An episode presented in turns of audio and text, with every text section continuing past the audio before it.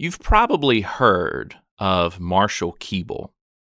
If you haven't, uh, a little bit of background on who he was. He was the son of formerly enslaved people who became a powerful proclaimer of the gospel.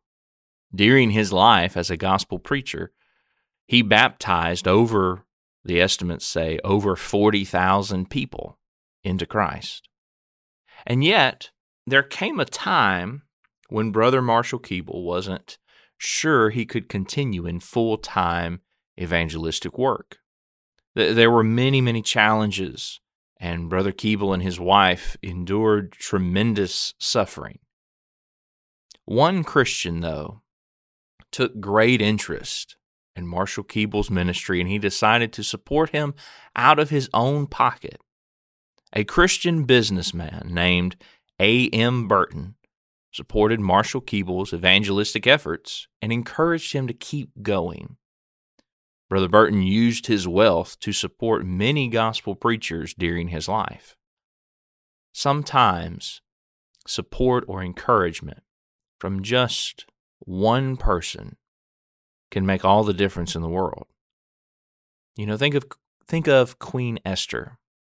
King Ahasuerus chose her to be queen of Persia. And when Haman proposed a resolution to have all the Jews put to death, Mordecai approached Esther. Now, Esther, of course, was afraid for her own life and the life of her nation, the people of God. But Mordecai, just one person, encouraged her. And he said, Do not think in your heart that you will escape in the king's palace any more than all the other Jews. For if you remain completely silent at this time, relief and deliverance will arise for the Jews from another place, but you and your father's house will perish.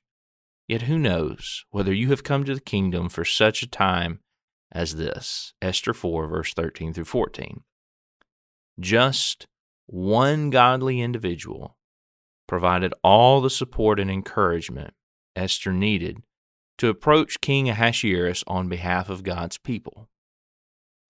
Never underestimate the good that you can do by encouraging others.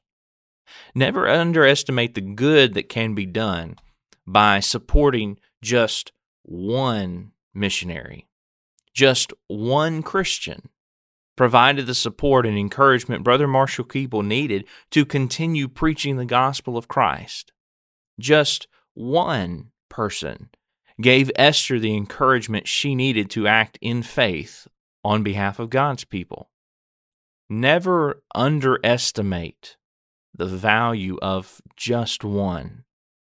Never discount the good that you can do for God's kingdom by trusting Him.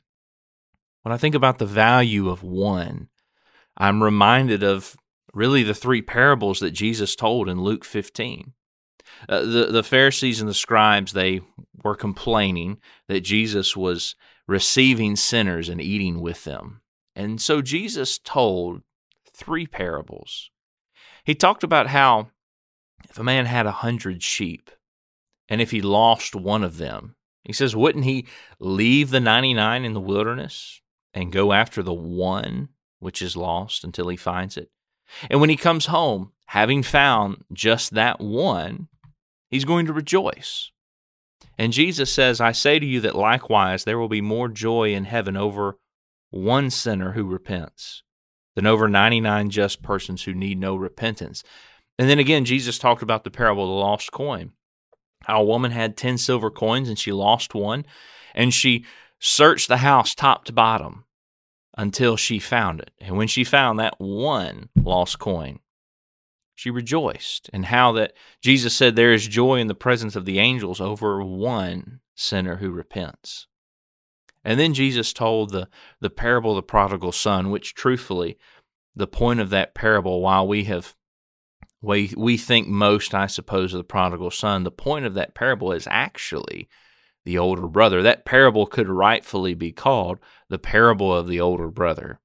Because see, the, what happens in the parable is, as you know, the prodigal son he leaves home, he goes off to a faraway land, he he wastes his inheritance, he wastes what his father gave him, and he eventually finds himself with nothing, sitting among the pigs, uh, wishing he was fed as well as the pigs were fed.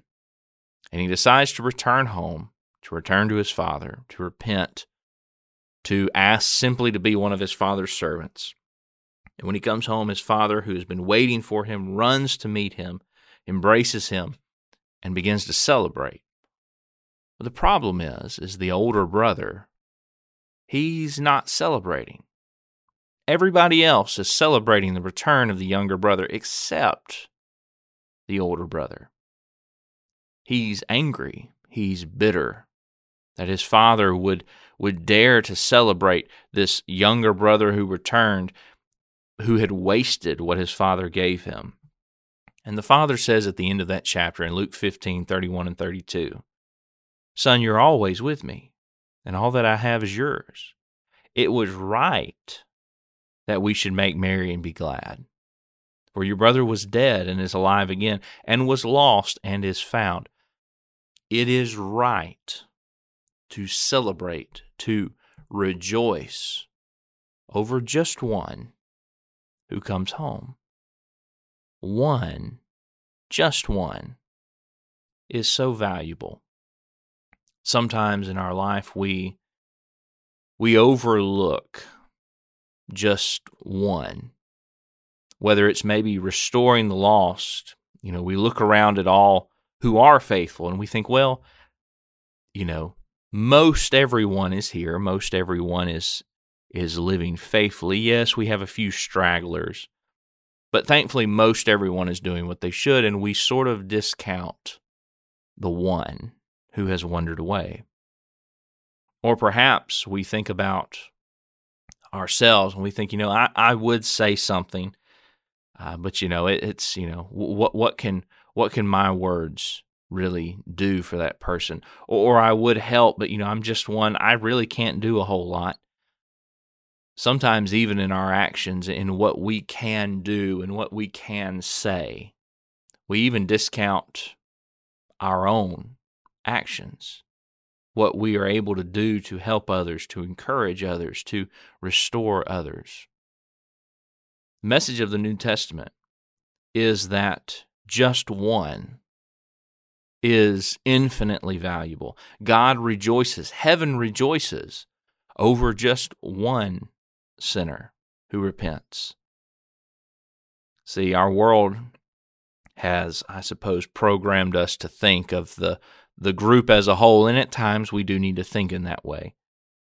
But may we never forget how the Bible teaches us to think about the importance and the value of just one. I appreciate you listening to this podcast today. I hope it has been beneficial to you. I hope you have a good rest of your day. And as always, stay curious. What's up, guys? It's Caleb and Michael over here from the Scattered Abroad Network, and we just wanted to say thanks so much for listening to this episode. Yeah, we're so thankful to the East Hill Church of Christ for overseeing this network, and we're grateful to God for this opportunity. And don't forget, you can check out our show notes below for all of our social media links, email address, website, and we have a monthly newsletter, so don't forget to sign up for that. Please remember to leave us a rating or a review on whatever platform it is that you use and please continue to keep our network in your prayers. As always, thank you again so much for listening. Be ready tomorrow. We have brand new content coming out here on the SAN. Thanks so much, and God bless.